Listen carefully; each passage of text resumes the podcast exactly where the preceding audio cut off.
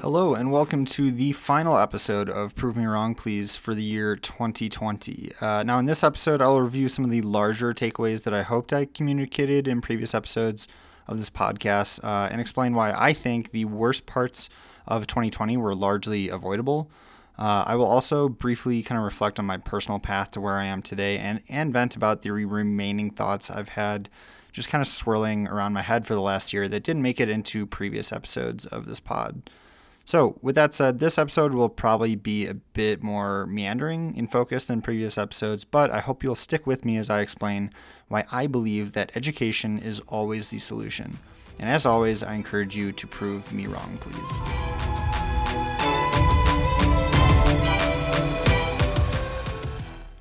All right, in my very first episode of this podcast, I started by describing what I felt was competing emotions of anger and optimism that encapsulates how I feel on a daily basis while paying close attention to the news and studying politics. It's sort of a double edged sword in that the closer I examine the day to day happenings in Washington and the world at large, the more clearly I see the cracks in the system and the dirtiness that truly exists under the surface. However, at the same time, I also see the many opportunities for change that exist all around us. Now, as I stated in that introductory episode, this dichotomy of emotions has probably always existed within me to some extent, but it is really intensified in both directions over the course of my adulthood as I've paid closer attention to politics, and none more so than in the last year. After attending my first protest this summer following the murder of George Floyd in Minneapolis, I was overwhelmed with a competing sense of anger and optimism that I felt the need to express uh, via the first episode of this podcast. That's why I took to recording my views about the movement that I was witnessing and how it fit into the larger political landscape. I remember walking from my apartment to the center of downtown Denver just full of kind of animosity, really, towards the police, especially after watching the video of George Floyd's murder online.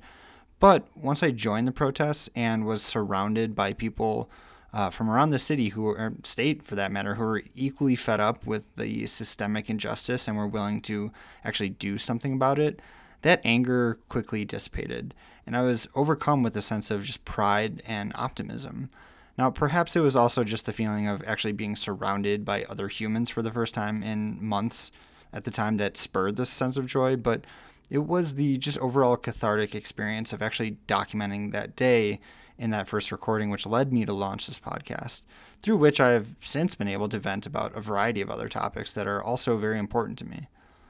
Now, in the first actual episode of Prove Me Wrong, Please, I explained how Donald Trump's actions and rhetoric throughout his lifetime and presidency indicate quite clearly to me how he views race in America and why it's important to acknowledge racism in order to eradicate it not only in the highest public office, but also just in everyday situations around us.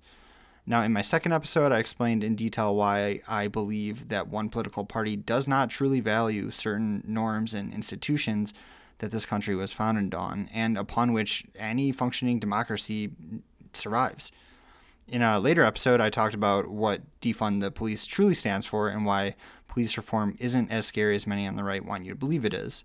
I also talked about why I believe conservative news media in general is just complicit in getting us to the place we are today, where legitimate threats to human survival, like climate change and nuclear war, are often ignored.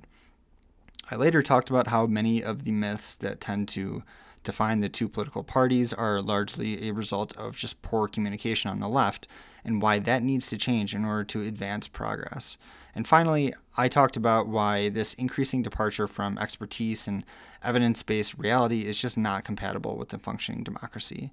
So, throughout the last six months, I also had numerous conversations with folks from around the country with very opposing political views, including a liberal educator from Texas, an anarchist from Florida, and a few libertarians from Georgia.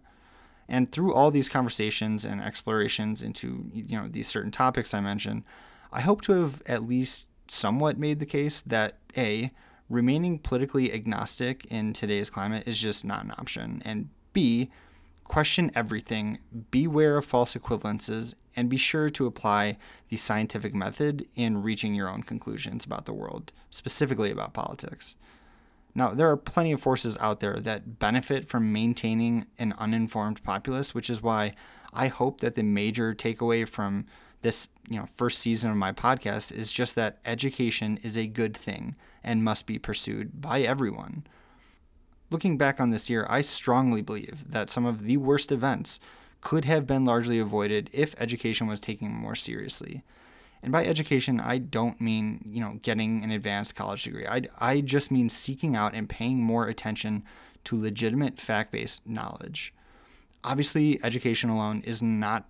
you know the only solution, but I think it is the foundation of a larger long-term effort that must be undertaken in the future in order to address large-scale and complex issues.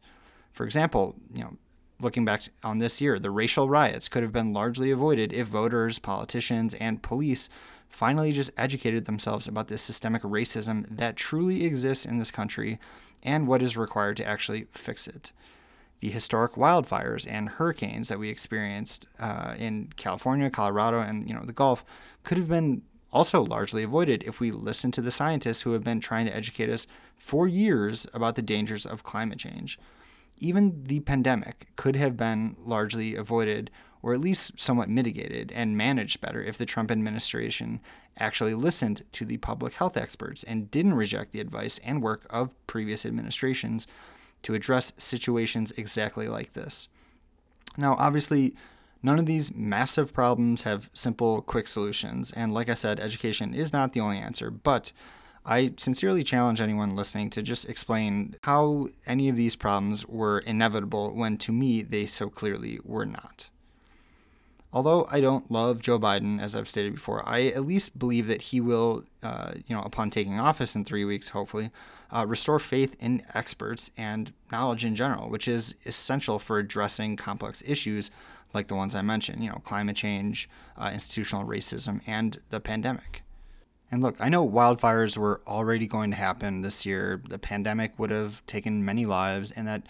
uh, inevitably a black person would have been uh, shot by the police. But the scale at which each of these problems occurred this year in this country could have been reduced if we had put more thought into actually addressing them ahead of time instead of doing what our current president did and just completely ignored or just dismissed them altogether. And as much as I hate Trump for disregarding science uh, and just dragging down the quality of national political discourse and just turning politics in general into a reality TV show where expertise and experience no longer matters, I do have to acknowledge the silver linings, the few, of his presidency. I am legitimately thankful for the fact that he brought so many more people into the conversation that were never interested in politics before, and his presidency truly did energize folks on both sides of the aisle to just finally pay attention. I mean, this recent election saw historic voter turnout uh, on both sides of the aisle, and for once, I think people really are beginning to understand the value of effective government. Trump also made clear to me that performance and perceived authenticity is very important in today's po- political climate, and that our biggest problem as humans is ignorance and not malevolence. And while that doesn't really sound great, it's, I think, important to remember that at least ignorance is entirely curable. I used to think the reason that many people tend to lean more conservative as they grow older is because they just get a better understanding of the world and the role government plays in everyday life. And they are also incentivized to just act a little more selfishly in order to protect their family. However, over the last 10 years, during which I've become just immersed in studying politics, uh, I have come to a different conclusion, which is that most people just simply lack the time, ability, and general interest to follow politics as closely once they have a family and a full time job.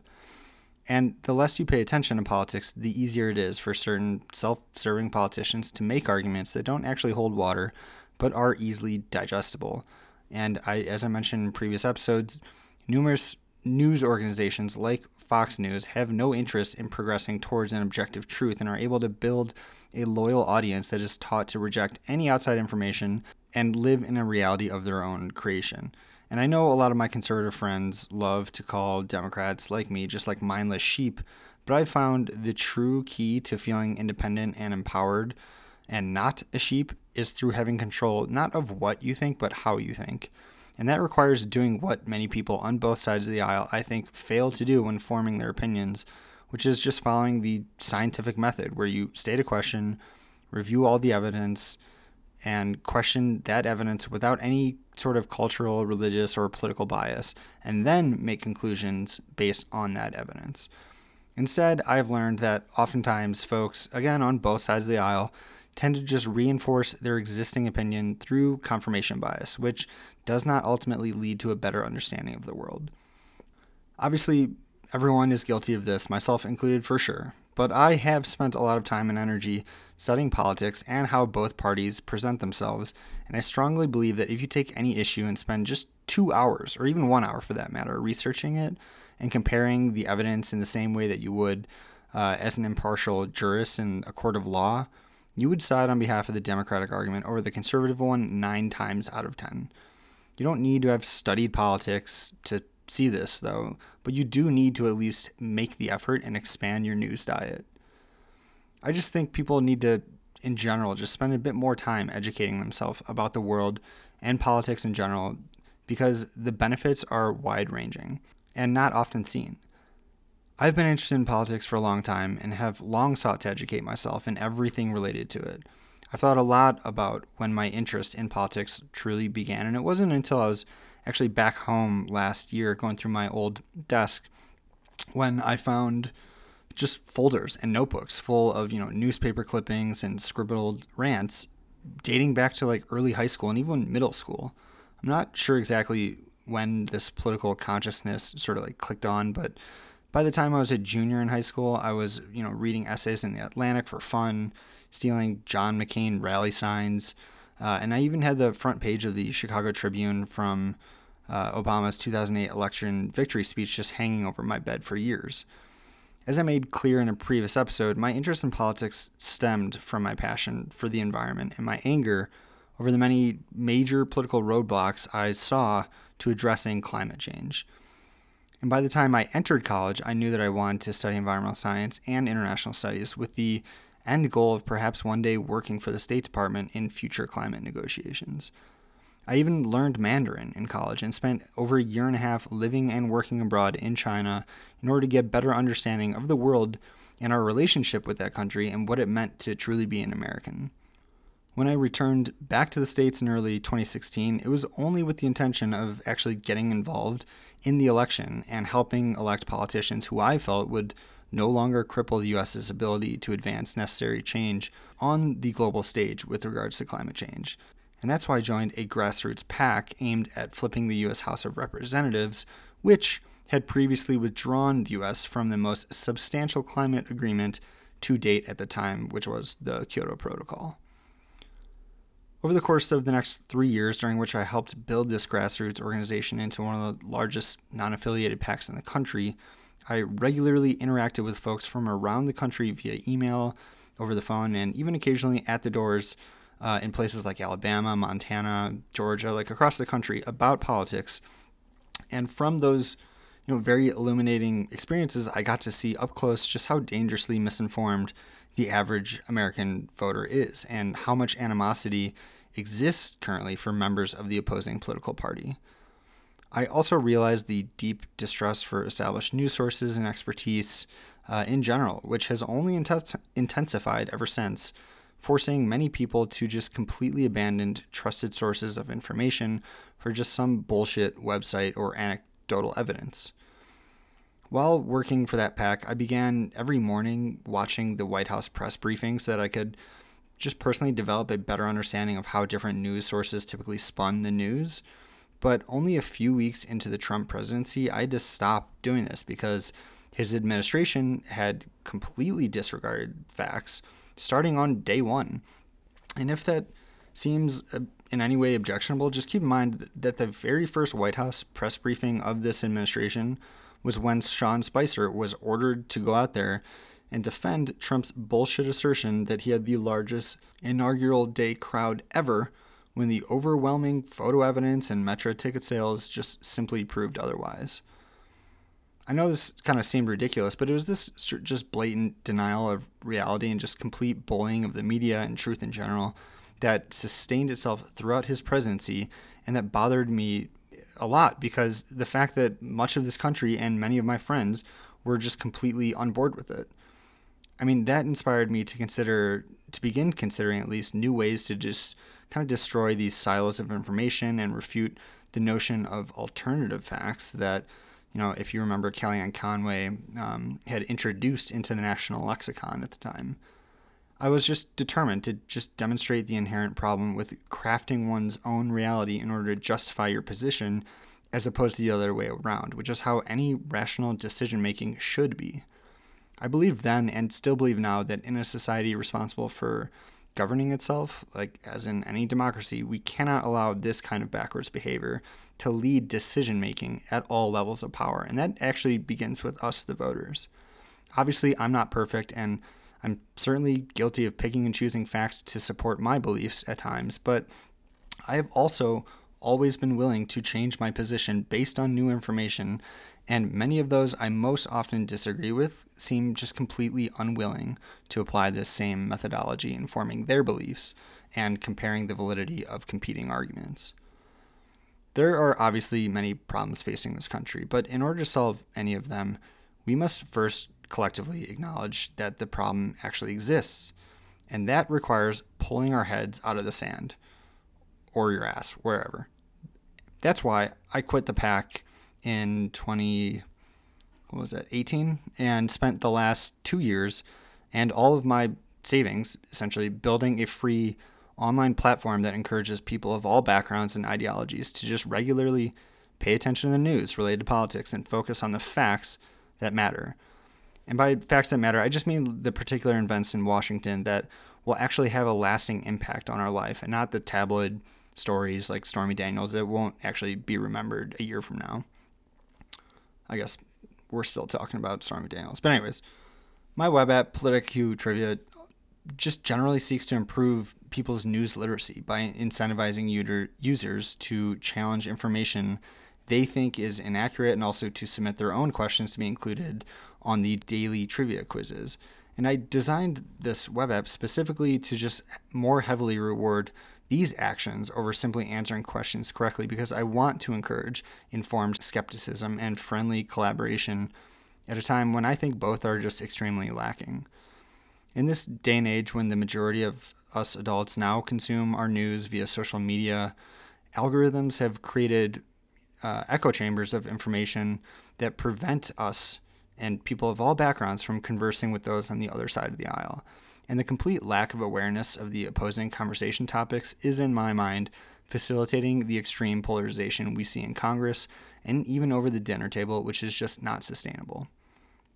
I've lost many friends over the course of the last four years, but especially this past year, if I'm being honest, for just simply speaking my mind about politics.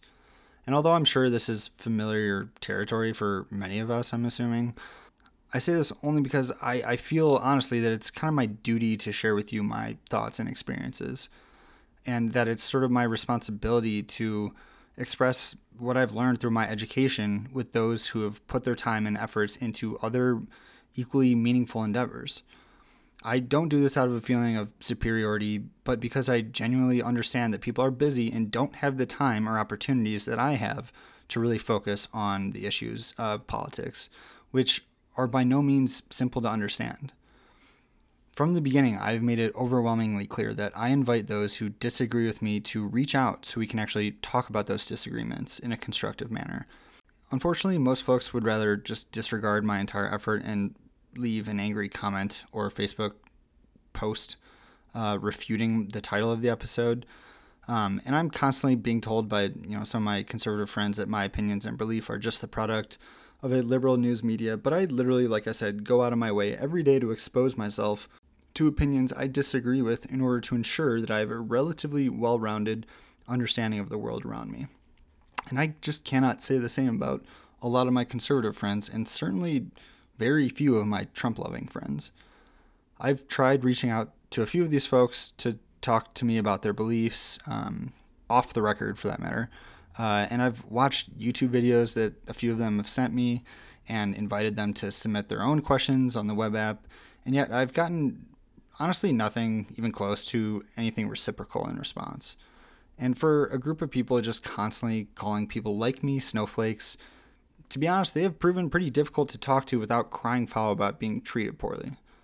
And as much as this kind of behavior just annoys me to the core and is kind of exactly what I was trying to fix in creating a podcast that provided the opposition like them with an opportunity to craft their rebuttal based on my argument, it's not all that surprising. But I do feel that there is a better way forward if my end goal is to truly engage these folks that I disagree with. The world just doesn't need more hate in it. And I feel as much as I've tried to remain optimistic and invite constructive dialogue in these first, what, like 10 episodes, I understand that I've often come across as angry, which understandably deters folks who may have disagreed with something that I've said from participating. That is why next season of Prove Me Wrong, Please, which, by the way, will begin in probably about like two weeks and will be posted every Thursday, I am planning on changing it up a little bit. Instead of just one long monologue, uh, I will instead post a simple argument on my social media channels along with a phone number for folks to call at a specific time each week in order to talk with me directly and tell me why I'm wrong. I will record that conversation and, with their permission, play parts of it, if not the whole thing, in those uh, episodes.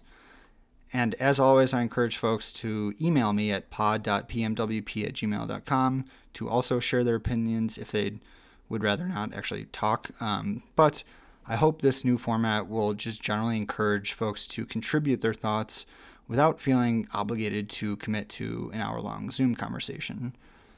I'm happy to talk with anyone for as long as they wish, and I will also include any voicemails I receive in each episode so that those of you who don't wish to actually have a conversation but just still want your voice to be heard can still contribute. And again, I'm kind of making these changes simply to just try a different format that I hope will be more inclusive and less dogmatic and preachy um, as this first season uh, might have been. I really just want to start this new year fresh and on better terms with those who disagree with me, and this is my attempt at doing so. So, 2020 has undoubtedly been a shitty year, and while I'm sure there's some listening who have had a much worse year than me, it's definitely not been easy for me either. I mean, in the last 12 months, I lost both the only grandparent I ever knew and my childhood home without any opportunity to give either a proper send off. I also failed to get a business that I put my heart and soul into off the ground, and in the process of trying, like I mentioned, I've honestly felt more abandoned than ever before. Like I said, I, I know this feeling is probably somewhat similar to what a lot of folks have felt throughout this year, which is why I believe a large reason, again, that Biden won the Democratic primary and then the general election is because his campaign was always rather optimistic and focused on restoring the overall morality of America while reuniting the country. And you can certainly disagree with whether or not you actually believe that sentiment, but you can't argue with the fact that that was his message pretty consistently from the beginning. And any look at campaigns throughout history around the world have showed often that those rooted in optimism have proven far more successful than those based in anger and hate. And so I'm honestly just trying to learn from those lessons and apply them to this next season of Prove Me Wrong, Please. So before I wrap this up and just kind of say good riddance to 2020, I just want to share one final anecdote, uh, which is recently I was kind of in a down mood and was just binge watching uh, inspirational America's Got Talent videos on YouTube. You know how you fall into those YouTube rabbit holes. And there was one that I stumbled across of this uh, black older man who spent 37 years locked up in prison for being wrongly convicted in a crime that he didn't commit. Now, you never would have guessed this based on the man's just overall demeanor during his audition, and that he just seemed so casual and upbeat. And in watching this, I, I couldn't help but just feel angry on his behalf and asking myself if I could have possibly kept my shit together if I were in his shoes.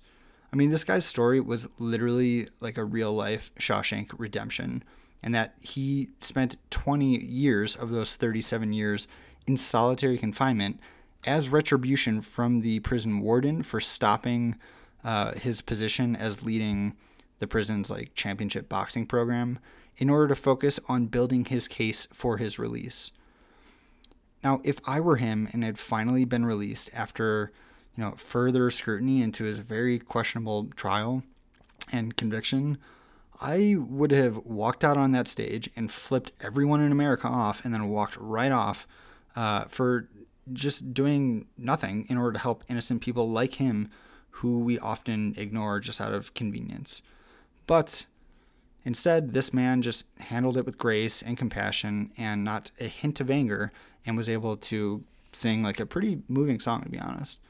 And his story in general just reminded me of something else that I had learned uh, a few months prior, which was that Ruth Bader Ginsburg, mother, uh, taught her a very important lesson that she carried throughout her life,